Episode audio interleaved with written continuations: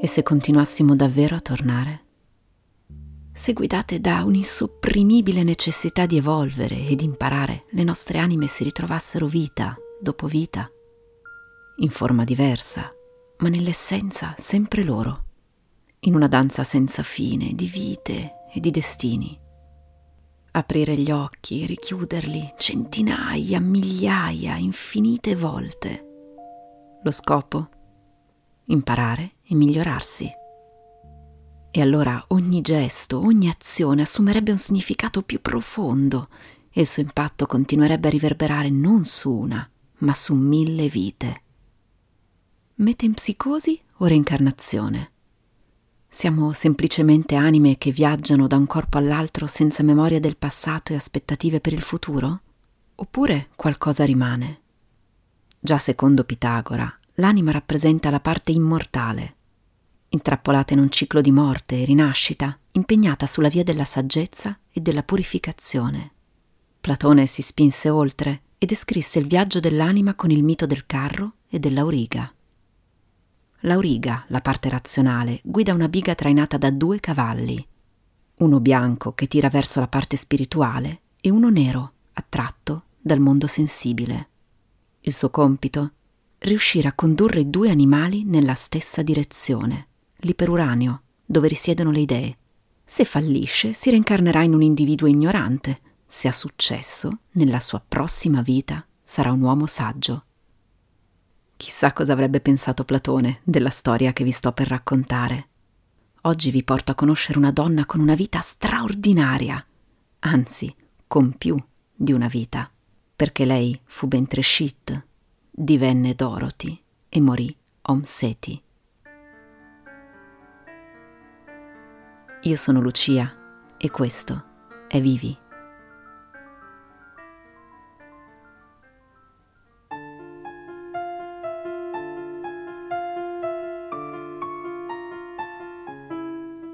La nostra storia inizia in Egitto, sotto il regno di Seti I tra il 1290 e il 1279 a.C. Proprio qui, in questo periodo, nacque una bambina, Bentreshit. La sua era una famiglia di umili origini, era figlia di una venditrice di verdure e di un ex soldato. Purtroppo la bambina rimase presto orfana di madre e il padre, non potendo occuparsi di lei, l'affidò al tempio come il sultan, vicino ad Abidos. Lì Bentreshit crebbe e venne educata per diventare sacerdotessa, finché all'età di 12 anni le venne chiesto di fare una scelta, una scelta per niente facile per una ragazzina. Uscire e vivere nel mondo fuori come una persona normale, un mondo che Bentreshit non conosceva quasi, oppure rimanere, diventare sacerdotessa, consacrare la sua vita a Osiride e fare voto di castità. Non avendo molte alternative, decise di restare nel tempio, che ormai era la sua casa. Presi i voti ben trescitti, imparò cerimonie che solo le sacerdotesse vergini potevano celebrare. La vita della sacerdotessa trascorreva sempre uguale, finché un giorno, al tempio, giunse il faraone in persona, Seti I, e i due si ritrovarono a parlare. Forse l'avrete già indovinato, non passò molto tempo prima che diventassero amanti. Quando però la ragazza rimase incinta, fu costretta a confessare al gran sacerdote chi era il padre del suo bambino. Sentito il nome del faraone, l'uomo le disse che il peccato commesso era così grave da essere imperdonabile e che sicuramente la ragazza sarebbe stata condannata a morte. Davanti a un destino ineluttabile, mentre Shit decise che piuttosto che far vivere a Seti un tale scandalo, preferiva togliersi la vita.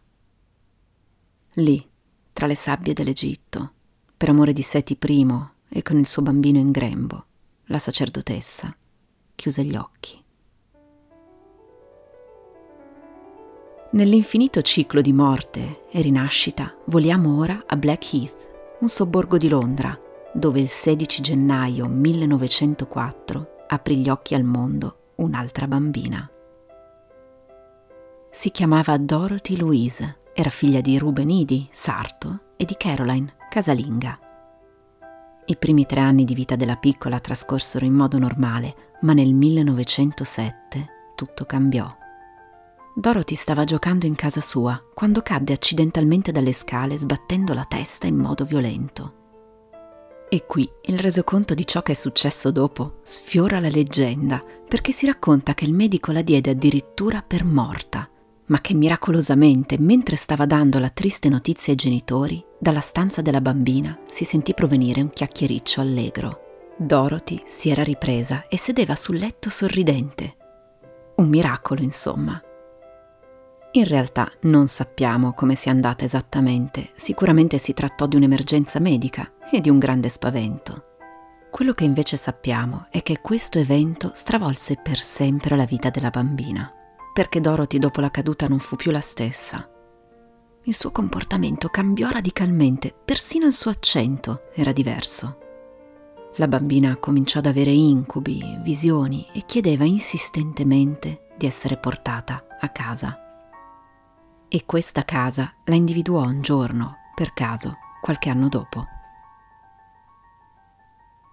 In gita al British Museum, nell'area dedicata all'antico Egitto, la piccola, travolta dall'emozione, si gettò ai piedi delle statue, baciandoli commossa.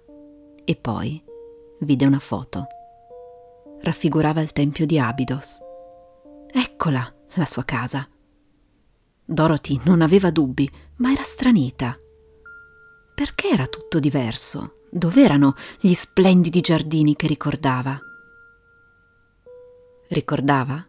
Sì, ho usato il verbo corretto, perché dopo la caduta la bambina aveva cominciato a ricordare una vita non sua. Negli anni i dettagli si fecero sempre più nitidi e le cose sempre più complicate. La ragazza venne prima cacciata dalla scuola domenicale per aver paragonato il cristianesimo alla religione egiziana e poi anche dalla scuola femminile di Dulwich per essersi rifiutata di cantare un inno in cui pregava Dio di maledire gli egiziani. Ma quella che agli occhi degli altri poteva apparire come una bizzarra ossessione per Dorothy era ragione di vita. In una delle sue peregrinazioni al British Museum conobbe l'egittologo E.A. Wallis Budge che colpito dal suo entusiasmo la incoraggiò a intraprendere lo studio dei geroglifici, a cui lei dedicò il resto della sua vita. È importante dire che Dorothy non ebbe un'educazione eccellente. La sua famiglia aveva difficoltà economiche e si dice che il padre vedesse la passione della figlia per l'Egitto solo come una fastidiosa stravaganza. Eppure fu in grado, guidata dalla sua indomabile passione, di arrivare ad essere una stimata studiosa dell'antico Egitto. Ma facciamo un passo alla volta. Vi ho accennato prima che Dorothy aveva cominciato ad avere delle visioni dopo la sua caduta. Beh, queste visioni continuarono ben dopo l'infanzia.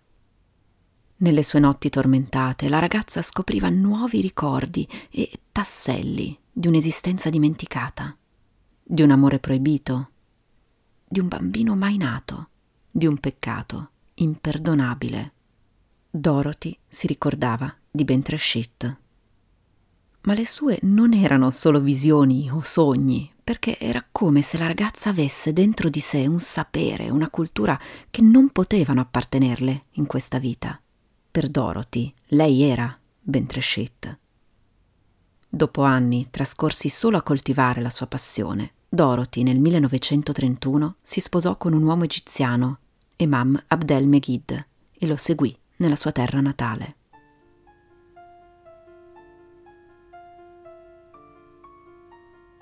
Si dice che quando la donna mise finalmente piede nella terra dei faraoni, si inginocchiò e baciò il suolo. Era finalmente a casa. La coppia si stabilì al Cairo, presso la famiglia di lui, e presto ebbero un figlio che Dorothy volle, indovinate un po', chiamare Seti. Il matrimonio però non fu di lunga durata. Emam accettò un lavoro in Iraq, ma Dorothy si rifiutò di seguirlo e scelse di rimanere a vivere in Egitto con il figlio. Si trasferì quindi in un'abitazione vicino alle piramidi di Giza e proprio qui incontrò l'archeologo Selim Hassan del Dipartimento delle Antichità che l'assunse come segretaria. Nel suo nuovo lavoro Dorothy si fece subito notare non solo aiutava Hassan, ma correggeva articoli e ne scriveva di suoi. Il suo contributo divenne così prezioso che nell'opera in dieci volumi di Hassan sugli scavi a Giza, l'uomo ringraziò con estrema riconoscenza la Idi per il suo incredibile lavoro di correzione, editing, disegno e indicizzazione. Grazie al suo ruolo, la donna conobbe quasi tutti gli archeologi più rinomati dell'epoca, con molti dei quali iniziò una vera e propria collaborazione, oltre che un rapporto di stima reciproca. Lei imparava da loro nozioni di archeologia e loro si avvalevano delle sue formidabili conoscenze nell'ambito della scrittura geroglifica. Alla morte di Hassan, Dorothy venne assunta da un altro famoso archeologo egiziano, Ahmed Fakri, per lavorare con lui negli scavi della necropoli di Dashur, a una cinquantina di chilometri da Giza. Dorothy non passava inosservata ai suoi vicini di casa e a chi lavorava con lei. La notte faceva offerte a Horus dentro la grande piramide e onorava gli dei egizi. Allo stesso tempo, però, era estremamente rispettosa delle credenze altrui e sembrava unita agli altri da un fortissimo senso di comunità. Ai suoi occhi vivevano semplicemente tutti sulle sponde del Nilo e questo bastava a renderli amici. Festeggiava il Natale con i cristiani, digiunava con i musulmani durante il Ramadan. Nel 1956 il progetto di ricerca di Fakri venne chiuso, ma l'uomo cercò di aiutare Dorothy, che adesso sarebbe stata disoccupata, trovandole un nuovo lavoro. Doveva solo fare una scelta. C'era, se voleva, una posizione aperta all'ufficio anagrafe del Cairo. Era un lavoro ben pagato e sicuramente le avrebbe offerto maggiori sicurezze. Oppure c'era un impiego, mal retribuito, come disegnatrice ad Abydos. Non era una decisione facile per lei e fu lo stesso Fakri a darle un bizzarro consiglio. Le disse: Sali in cima alla grande piramide di Giza, guarda a ovest e chiedi a Osiride: Quo vadis? Alla fine Dorothy scelse Abydos. Disse che Seti I, che le appariva in sogno, approvava quella mossa e che se fosse rimasta casta avrebbe rimediato al peccato commesso nella vita precedente. Fu così che il 3 marzo del 1956 la donna si trasferì ad Arabet Abydos ed è qui che cominciò ad essere chiamata Om Seti, ovvero la madre di Seti, perché era usanza in Egitto chiamare una donna facendo riferimento al nome del figlio maggiore. Dovete sapere che non era la prima volta però che Dorothy metteva piede ad Abydos. Dopotutto quella era stata la casa di Bentreshit e per lei manteneva un significato particolare. Durante una delle sue visite precedenti, uno degli ispettori capo del Dipartimento delle Antichità, sapendo che la donna sosteneva di essere la reincarnazione di una sacerdotessa del Tempio, aveva deciso di metterla alla prova, chiedendogli di trovare al buio delle raffigurazioni la cui scoperta non era ancora stata resa pubblica. Beh, a quanto pare Dorothy non aveva avuto problemi a vincere la sfida.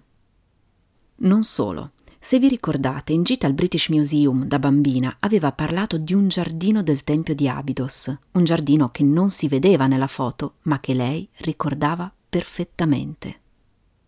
I resti di quello che era un antico giardino vennero scoperti negli scavi proprio mentre lei lavorava ad Abydos, nel luogo dove aveva indicato, e tutto appariva proprio come lei l'aveva descritto. Ad Abydos, Om Seti sembrava aver trovato la sua dimensione. Si recava ogni mattina al tempio per pregare, trasformò una delle stanze in uno studio personale e fece anche amicizia con un cobra che viveva tra le rovine e che lei cominciò a nutrire con cura ogni giorno. Molti archeologi le facevano visita da ogni parte del mondo. Si fermavano a bere il tè con lei, ad ascoltare le sue storie su dei e faraoni, e in molti rimanevano stupefatti davanti alle conoscenze che quella donna dimostrava di avere. Senza alcuna paura di sembrare matta, Omseti diceva di comunicare costantemente con il faraone Seti I e spesso lo interrogava sulle posizioni di luoghi perduti o sul significato di qualche ritrovamento. Raccontava di Ramses II, suo figlio e successore, che lei, come Bentreshit, aveva conosciuto quando era solo un ragazzino. In quegli anni ovviamente continuava con il suo lavoro di traduzione, disegno e catalogazione. Continuò a lavorare al Tempio di Abydos fino alla pensione nel 1969 ma andò avanti a lungo ad accompagnare turisti nel tempio, descrivendo loro i geroglifici, raccontando la storia di quel luogo. Nel 1974, in seguito a un lieve attacco di cuore, vendette la sua casa e si trasferì in una zareba, una sorta di capanna costituita da una sola stanza che Ahmed Soliman, figlio dell'ex guardiano del tempio, fece costruire per lei accanto alla casa di famiglia. Gli ultimi anni di vita Omseti li trascorse lì, parte della famiglia Soliman, continuando a ricevere visite di turisti, amici, curiosi e anche troupe televisive. Proprio durante la registrazione di un programma tv, un documentario dedicato a Ramses II, Omseti, seppur dolorante e con grande fatica, visitò per l'ultima volta il tempio di Seti I, a cui aveva ormai dedicato la sua vita, e forse anche più di una. Om Seti è morta il 21 aprile 1981 ad Abydos. Siccome né il cimitero musulmano né quello cristiano avrebbero accettato la sua sepoltura, si era costruita una sua tomba decorata con una falsa porta. Gli antichi egizi credevano che questa porta fosse necessaria perché Ka, la forza vitale che ciascun individuo possiede, potesse passare dal nostro mondo a quello dei defunti. Purtroppo, però, alla morte della donna, le autorità sanitarie non permisero l'utilizzo della tomba. Omseti trovò quindi sepoltura in una tomba senza nome, orientata a ovest, nel deserto, poco al di fuori di un cimitero copto.